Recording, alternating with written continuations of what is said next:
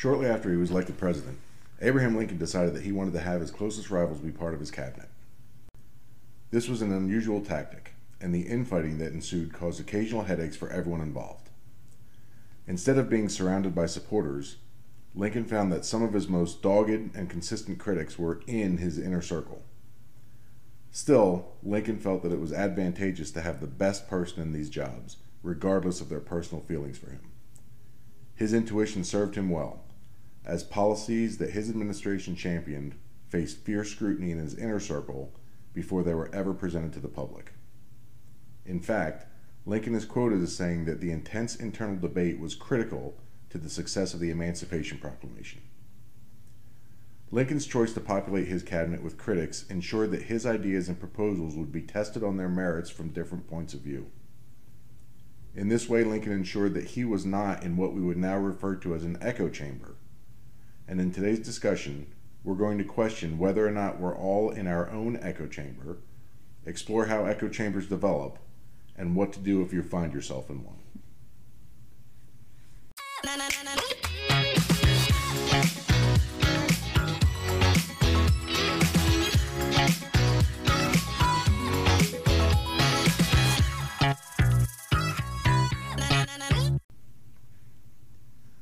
Everyone. We're so glad you could join us. My name is Pete, and with me, as always, is the person who reminds me consistently to check my sources, Melissa. Hello, everyone. I'm very excited to talk about this topic, and I'm very eager to jump to the part where we talk about how to combat the echo chamber. I take it that the answer is is not to kick out the tail lights. I, wait, I'm sorry. Do we have an echo chamber with taillights? Oh, sorry. That, that's just me. I, I often confuse the recommended survival tactics for various scenarios, like brown bears. Do you try to appear bigger, or do you try to appear dead? I I'll tell you personally, I try not to appear appear in front of brown bears at all. Uh, I'm not sure what your weekend plans are, but I hope you won't need to use either of those things. There's a lot to cover on this topic, so what do you say we get into it? Well, considering that I don't know if I'm supposed to play dead or appear larger, I think I will. I think I will try to avoid brown bears myself this weekend. I think in your case, playing dead might might work better. I'm not sure how much larger you can be. Yes. Well, we'll see. so, uh, I, I will ensure that I do not per, put a cart before horse like I did in the last episode and jump ahead. I am very happy to pace myself and go through this topic in a linear fashion because I do have some tasty tidbits to share. Okay, well that's I, I can't wait for the tasty tidbits. Let's let's start off like we normally do, and that's that's by defining what it is that we're talking about. Okay. Okay. An echo chamber is an information environment where most, if not all, of the inputs are biased in the same way, which happens to be in the way that we already think. These can be formed consciously or unconsciously and are closely related to confirmation bias. And as part of the defining part of this discussion, I'd like to make the distinction between epistemic bubbles and echo chambers Mm-hmm. because these are two distinct ideas that people often blur together. So, in a nutshell, an epistemic bubble is what happens when insiders aren't exposed to people from the opposite side. You, you just don't get the information. And an echo chamber is what happens when insiders come to distrust everybody on the outside. An epistemic bubble, for example, might form on one's social media feed. When a person gets all their news and their political arguments from Facebook, and all their Facebook friends share their political views, they're in an epistemic bubble. They hear arguments and evidence only from their side of the political spectrum. They're never they're never exposed to the other side's views. Right. And an echo chamber leads its members to distrust everyone on the outside of that chamber. It, it's kind of like a cult. And uh, that means that an insider's trust for other insiders can grow unchecked. Like, if, Oh, like if you're inside the wire, you got validity, but outside, not so much. So, just to paraphrase, in an epistemic bubble, outside voices aren't heard. And in an echo chamber, outside voices are discredited Gotcha. the other piece of that, if, if I could just continue on, Mm-hmm. is that you have to realize too that generally echo chamber members have been prepared to face contrary evidence. Like their whole world view has been arranged to dismiss evidence, uh, that evidence at its source, to distrust the standard sources. Right. Their their trust has been redirected and concentrated inside the echo chamber. Exactly. So if the problem is just the bubble, the solution is just exposure. Like let's you know just get them more more more more views. If Sure. will. So so you would have to go out and find public forums that you don't usually frequent, so that people have more on their veritable buffet. Yes. And to break someone out of an echo chamber, well, you need to get to the root of why people are distrusting outside sources and totally on board with the people inside the echo chamber. And that is a much harder task than simply bursting a bubble. See, and here I thought you said you weren't going to jump right to the part of how to fix it. Okay, touche. Thank you so much. Uh, well, uh, well, let me just say that I have a host of ways to get one's self out of an echo chamber, and I think we were just talking about what it takes to get someone else out of an Oh, echo chamber. Okay. So I feel like I stay true to my word here. So we're just self helping right now. right. So are you going to use your little phrase on me a distinction without a difference? No, I uh, I don't think I will. Not at all. It's all it's all good. We don't. Uh, why don't we talk about how we get into the chambers? All right. So I feel like you're about to talk about social media. I am actually about to talk about social media. See, I yes, see, You know me so well. yes, I have my crystal ball here. Yes. So there are actually two schools of thought on this. Okay, some folks believe that an uptick in the number of social media sites that that, that has propagated uh, in the last I don't know 20 years or so result in increased exposure to diverse perspectives, while others maintain that an increased number of social media sites increases ideological segregation. So that was uh, research done by Flaxman, Goel, and Rao in 2016 to explore this very thing. Okay. They examined the web browsing histories of 50,000 US located users who regularly read online news. And what they found is that social networks and search engines are associated with an increase in the mean ideological distance between individuals. However, somewhat counterintuitively, these same channels also are associated with an increase in an individual's exposure to material from his or her less preferred side of the political spectrum. So these are indeed echo chambers that they are exploring. Right? People got the info, but then they rebuff the info. Yes.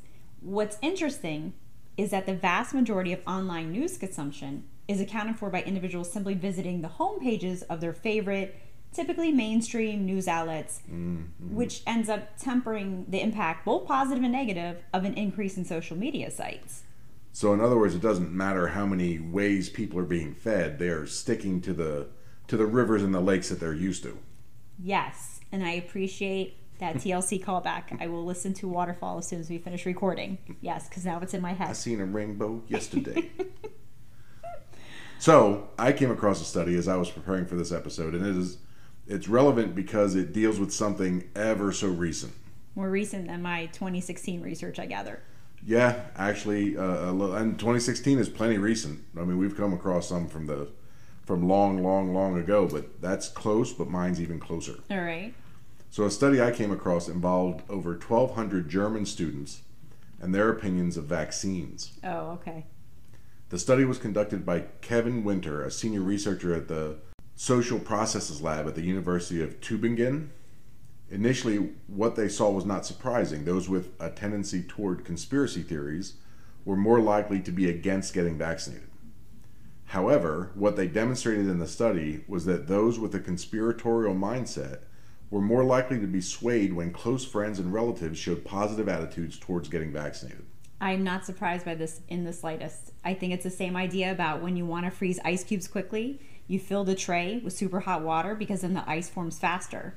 And and everyone's like, "Why are you making Yeah, I- ice in I- trays? I- Doesn't I- your fridge do that for you?" You know what? I heard the same thing as a child, and I want to test that. I, I feel like we need to go back to uh, things we learned in school that might not be true because I am I am now dying to find out if that's actually factual. I do believe it's true, and I'll tell you why. I think it's true because I see this in the change management arena. Folks who are completely entrenched in their polar opinion are often easier to move than folks resting somewhere in the middle. And I guess the idea is that they are so emotional about their position that they can just as readily be as emotional about another position. It's when you get those like what I'm going to call truly cerebral folks that can see like merits of both sides. You know, they're they're sort of like just in that that happy gray area. Those are the hard to win over converts. Um, but those people who are like raging on one side of that continuum, uh, guess what? Easier to convert them, truly. Right. Right. I, I can totally see that. So now are you a believer about my ice? I am still going to look up the thing about the ice because I don't believe thermodynamics applies to human opinion. All right. Well, we will update you and let you know if this is a thing we learned in school. check the show notes. Yes, yes. But the takeaway here for us is that although it's it's tempting to cut people out of your life because they've gone down some conspiratorial rabbit hole, staying in contact with them can be beneficial for them. By demonstrating positive attitudes towards something, vaccines in the case of this experiment, you can sway those conspiracy minded friends to see things differently. Excising them from your circle only guarantees that they'll fall deeper into their own echo chamber. Right. You could just mute them for a moment if they're driving you nuts. Yes. So, a la Dumb and Dumber, what you're telling me is that there is actually a chance to pull them out of their own little echo chamber. Well, I'm not sure it's quite one in a million, but but despite the long odds, it worked out for Lloyd, right? I mean, I actually have no idea what you're talking about. I've never seen this movie, shocker, but I, I, I- know the social reference. Um, also, to get me off of that, and how I don't know any movies that have ever come out in the last 20 years, uh, I don't mean to be the Debbie Downer here, but I am definitely related to people who have made quite comfortable homes in little echo chambers. Like they even have like artwork work up on the walls, like the whole nine. And I'm going to tell you that being a good influence in their life was no match for the influence that their social media streams had on them. Yeah, I I have had similar experiences, and and, and before we launch headlongs into into algorithms, I would like to stay on the surface of social media just for a moment longer. Okay, I like how you know you think that I'm going to talk about algorithms next. Like, that, how do you know? You don't know. Like, just because I talk about algorithms like all the time, every day, always, like all roads lead to algorithm for I me. you knew I was going to talk about social media before I did. I know you're going to talk about algorithms before you do. It's right. almost like we talk regularly and have a podcast that we co-host. As if, yes, Yeah. exactly. So allow me to woo you with another study I found. Morton Deutsch and Harold Gerard from NYU set out to test what influenced us becoming entrenched in our beliefs. For the experiment, they divided up subjects into three groups and had them estimate the length of lines. One group wrote down their responses and turned them in. The second group wrote down their estimates and erased them before anybody could see them. The third group didn't ever record their answers. Then each group was given information that proved that their estimates were wrong. And what the researchers observed is that those that wrote down and submitted their answers were the least willing to change their answers, even after being presented with the evidence that they were wrong. Because the first group had made a public commitment to their estimates, they were the most rigid in sticking to those beliefs. Now, I want you to think about how that applies to social media. Oh, you don't have to tell me how it applies to social media. I see it all the time. I see people every day, whether or not they have a clue about something, they were like dog on bone. They're gonna double down on whatever was just said.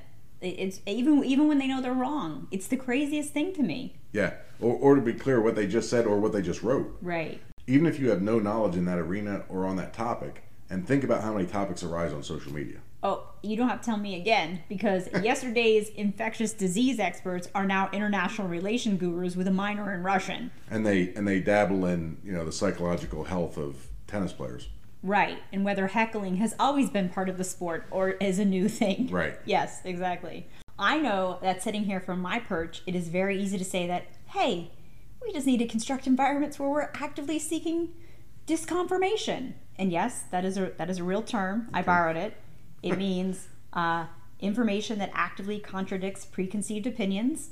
Uh, but turns out this is one of the hardest things for a human brain to do. Our brains seek confirmation as a knee jerk reaction, even after we've just formed an idea.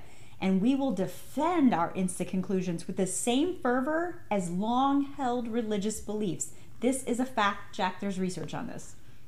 And I think I think that's a, a hard ask in the social media environment.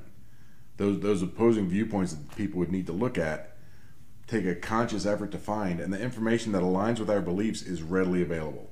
And, and I don't think that's why people are using social media. No, I don't think they come to to be like, oh, what what truths can I find out today? Agreed. So there's a science journalist. His name is David McRaney. Mm-hmm. He is the host of You Are Not So Smart podcast. Yes, we are plugging another podcast. It's a good one. He believes that confirmation bias, that seeking out information that conforms to the beliefs that we already have, is the reason that we are drawn to social media. Like it's why it's like we want to go there to be part of it all, right? To find the other me's. So he says um, the fact that social media platforms confirm what we already believe is a reason many people use them in the first place. If the platforms didn't do that, they wouldn't be successful. No, that makes total sense to me, right? We we seek out familiarity because it's comforting. It it's reaffirming. It makes us feel like we're smart, that we belong. Yeah, all those wholesome things. But as we've already discussed, there is a really dark side to this. We've talked a lot about our desire, our need for connection, and I think this is just another illustration of how our desire for belonging is so strong and our trust in, in achieving it is so small that we go to great lengths to forge camaraderie that is based on things that really do not amount to a hill of beans. I just want to point out that you you beat me to the dark side of of this topic for once. All right, I will give myself a tally mark. One. Ah. Right. So, to, not to get off on a tangent here, if you look at if you look at political parties and how froth at the mouth people get when someone says something negative about a candidate from their party, and it's important here to differentiate between party and ideology because the parties have actually flip flopped in the last hundred years. Mm-hmm. Republicans like Lincoln and Martin Luther King Jr. used to be progressives, and their Democratic com- opponents were conservatives. So, mm-hmm. making your affiliation with a party part of your identity doesn't make a lot of logical sense. It- but what you're saying makes sense to me because this could be the reason why people are getting froth at the mouth, as you just said, because it's not just a topic on social media to them. It's it's someone like treading on your identity. Yeah, I have I have to believe that they carry a weight comparable to that. Yeah, because otherwise people would probably just go, "Huh," and keep scrolling versus engaging in these back alley brawls with people on social media that they barely know, Oh, if they know at all. Right. Well, you'd still have some folks, I'm sure, who just like to be the that that straw that stirs other people's drinks, if you will. That's that's a, that's not the way I would have put that, and it's very kind of you to say it that way. Well, I'm trying to keep it super PG-13 this season, so that's why I said drinks instead of stirring other stuff. Yes. Oh, what fun is that? But but I also want to make a point that it's actually super simple to get people to side with one side or the other. Are you familiar with the Robbers Cave experiment? Well, Pete, since we went to the same undergrad college, yes, yes, I am. You probably heard about this in the same classroom. Yes. We, might have at the same time. At the even. same time. what are the chances? All right. So, All right, so so for those listeners who aren't familiar, in the summer of 1954, the social psychologist Muzafer Sherif and his colleagues recruited 22 fifth grade boys from Oklahoma City and sent them to two adjacent campsites in Robbers Cave State Park. The boys were carefully selected to be nearly identical. They were all white, all Protestant, and all middle class. right. You're talking like cookie cutter here. Nearly identical in social, educational, physical, and emotional fitness. Oh, and by the way, the other little tidbit is they had never met anyone else who'd been recruited. So aside from being like carbon copies of each other, they don't know each other at this point. Right. These kids did not know each other. They were carefully divided into two equal sized teams the Eagles and the Rattlers. Mm-hmm. They were designed to be similar to each other in every possible way. The teams, right? Yes, and they came up with those names, by the way, on their own. When said we're going to need team names, so somebody you know like to be beautiful butterflies. They were the Eagles and the Rattlers. So, without knowing it, these kids participated in a three-week-long psychological experiment. Right. During the first week, the teams were kept separate. The boys on each team grew to know each other and to form from scratch a sense of group identity. Right? They're storming, they're norming, they're forming. Right, right. In the second week, the teams learned of each other's existence. Having never laid eyes on the other team, the boys on each side immediately began referring to the others as outsiders or intruders or even those boys at the other end of camp. Not those boys at the end of the. Camp. I know that's a, that's all got a whole wrong side of the tracks kind yes. of kind of connotation to it. So the experimenters arranged a tournament between the Eagles and the Rattlers. And when they came into contact for the first time, to play baseball, nonetheless, not a contact sport, a member of the Eagles immediately called one of the Rattlers dirty shirt. That must have been such a cut down at the Oh time. the boy, not Yeah. dirty shirt. So by the second day of the tournament, both teams were regularly name calling and using derogatory terms. So not even just dirty, dirty shirt. We now have pigs, bums, cheaters. Even boys who were compelled to sit out uh, during the competitions hurled insults from the bench, and they began to want nothing to do with even being around the members of the other team. And then it gets worse. Yes, The Eagles burned the Rattlers' flag. The Rattlers raided the Eagles' cabin in the middle of the night. The Eagles then raided the Rattlers' cabin in the middle of the day. say it's not so. Boys from both sides began to collect rocks to use in combat. Fistfights broke out, and the staff decided to stop the interactions altogether to avoid possible inju- injury. They were sent back to their separate camps. By the end of the second week, 22 highly similar boys who had met only two weeks before had formed two nearly warring tribes. And then it got worse. Oh, yes, it did. So, by the end of the third week, the conflict had affected the boys' abilities to judge objective reality. So, they were given a task to collect as many beans off the ground as possible. I guess this is what happens in this state park. You just got a bunch of beans on the ground. I digress. I don't know. So, each boy's collection was viewed by both groups on an overhead projector for five seconds. And then the campers were asked to quickly estimate the number of beans collected by each child.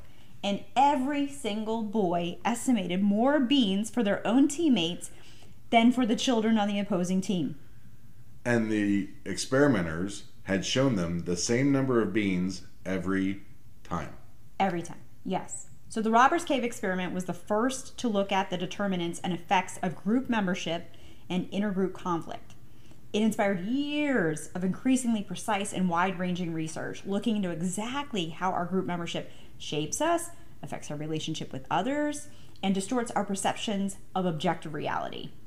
The boys at Robbers Cave needed nothing but isolation and competition to almost instantaneously consider the other team to be quote unquote dirty bums, right? To hold negative stereotypes about them, to avoid social contact with them, and to overestimate their own group's abilities. So when you talk about how does this apply to social media and in-group out-group, hmm. I don't think you need to look very far.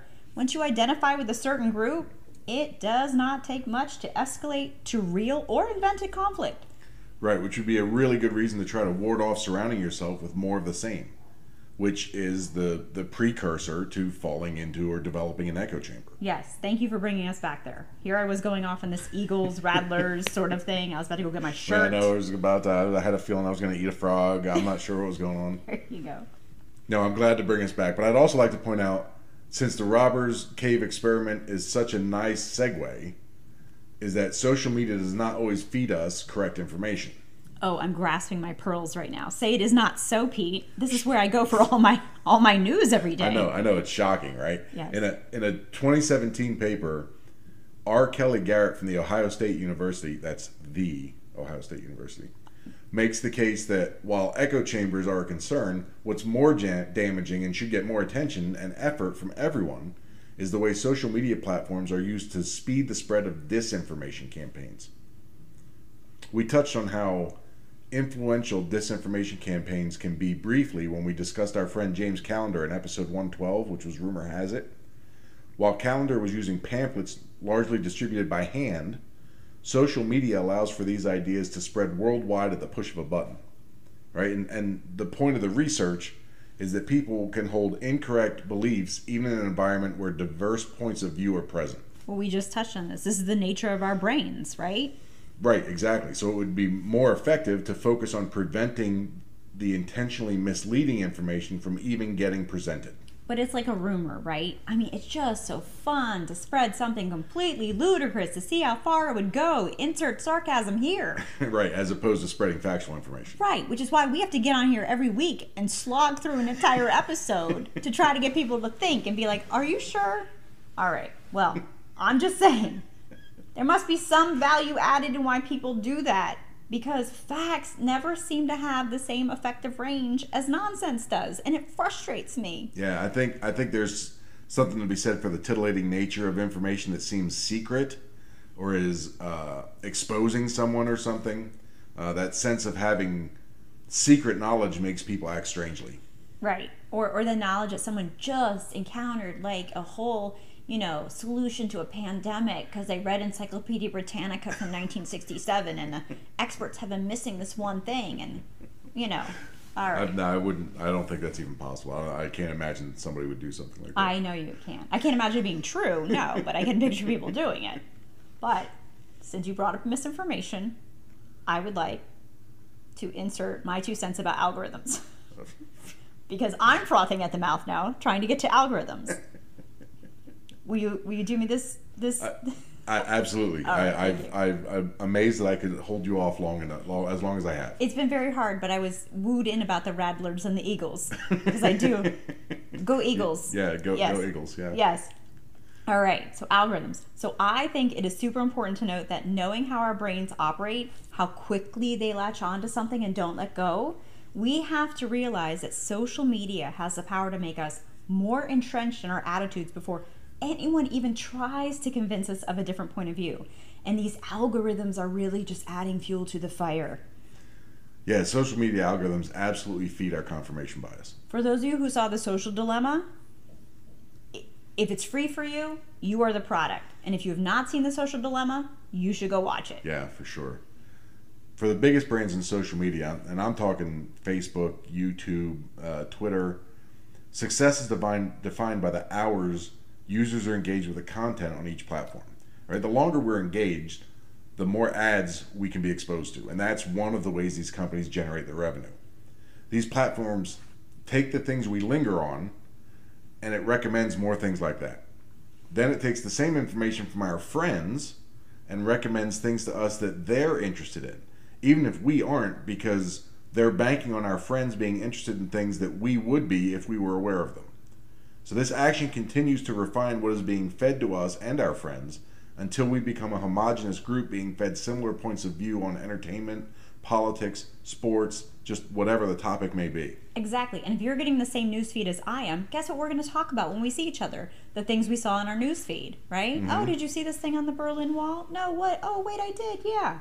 So, yes, these algorithms really do foster a big old echo chamber. Mm-hmm.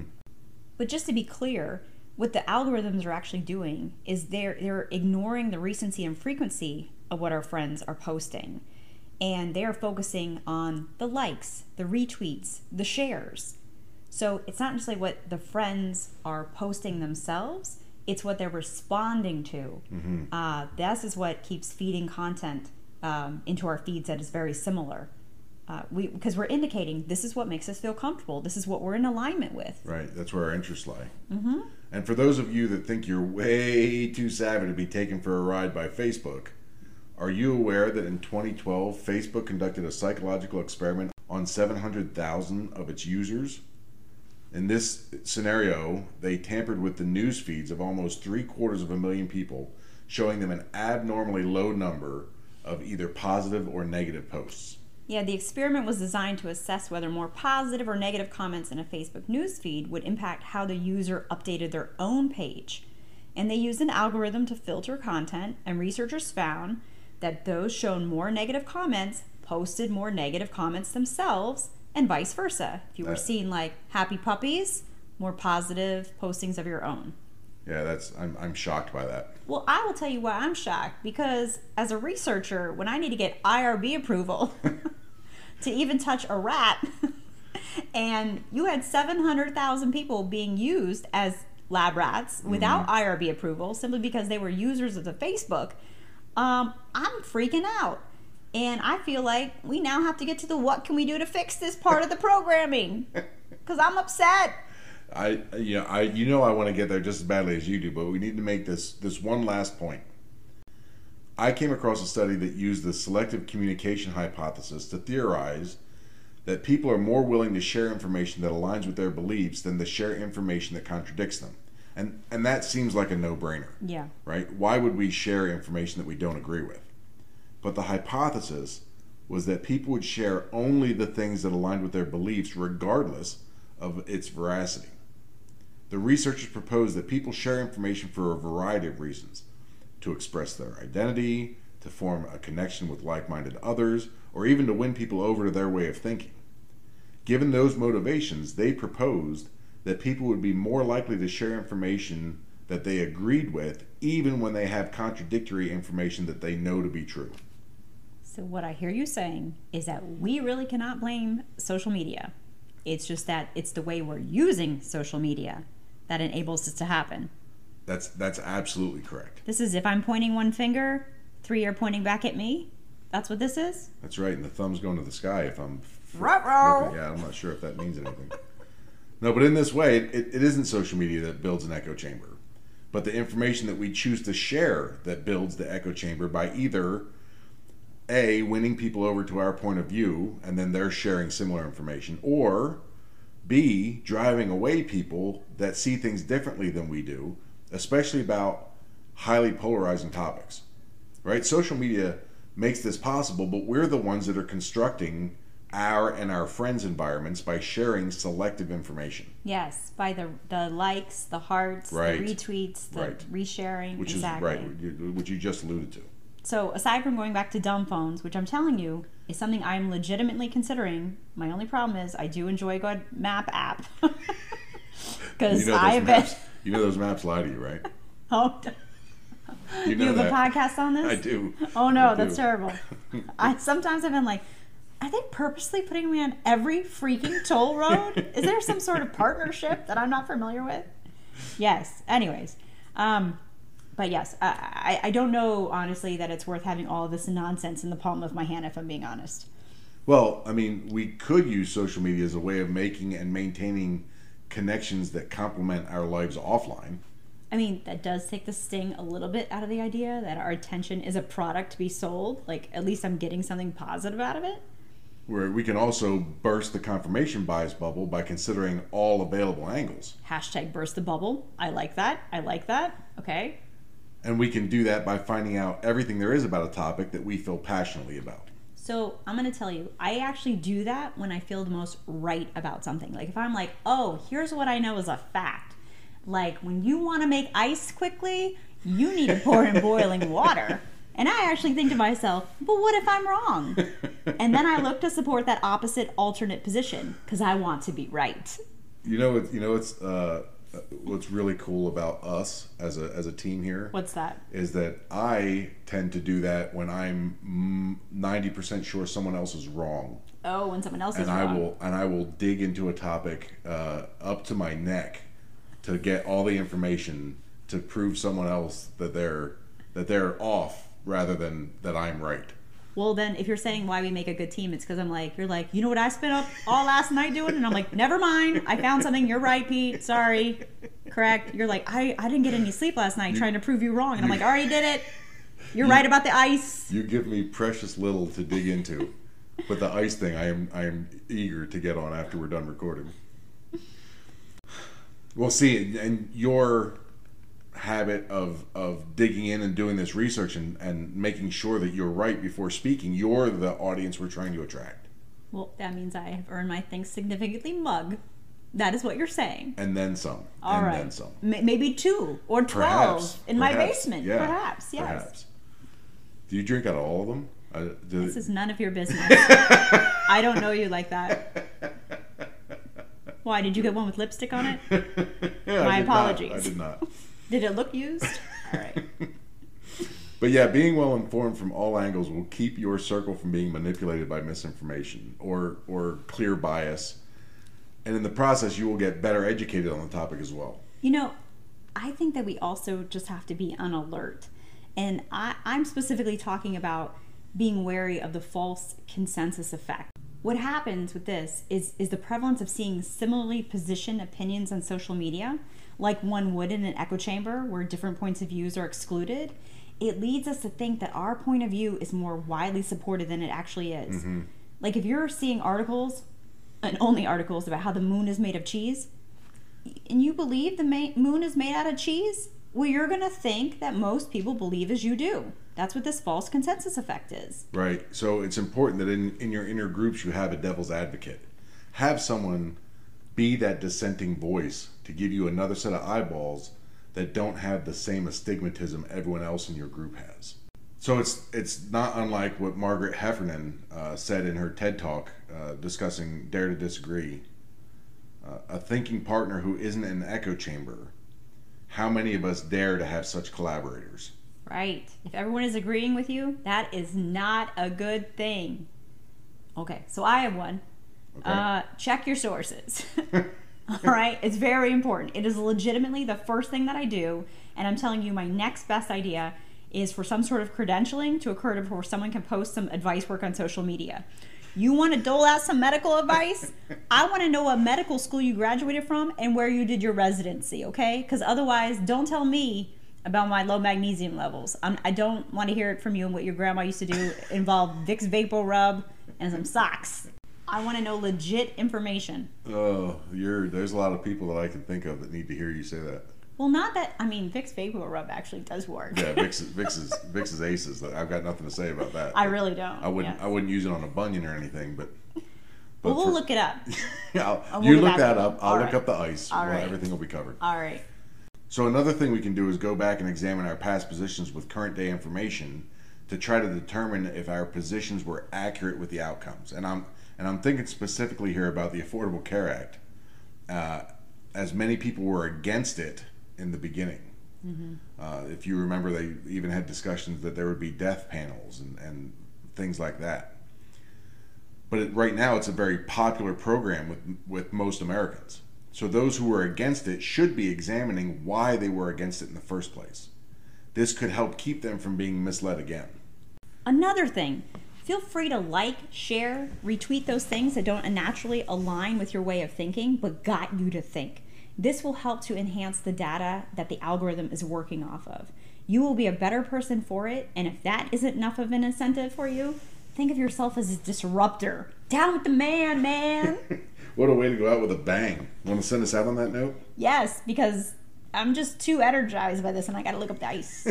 All right. No, you're looking at Vicks. I'm, I'm looking, looking up ice. Vicks, but I think I know Vicks to be to work. I I'm not going to look yeah, that I do up. too, Just yeah. kidding. So Pete and I would love to continue this discussion with you all on social media. What do you do to make sure that you're not in an echo, echo, echo chamber? How do you address friends that you think are in one themselves? Tell us your thoughts on how you think echo chambers are formed. How big a role do you think social media platforms play? Reach out and share with us. Ironically, share with us on social media. Hello, hashtag a bit hypocritical. We know. Yeah, let's be disruptors. All right, let's be disruptors. You can find us on Twitter and Instagram at ThinkSigPod and on Facebook and LinkedIn by searching for Think Significantly. If you enjoyed our conversation, please invite your curious friends to listen. Hell, invite friends that have a completely different point of view from you. Melissa and I will be back next week to just explore another way we can question everything. Until then, we encourage everyone to think significantly about the world around you.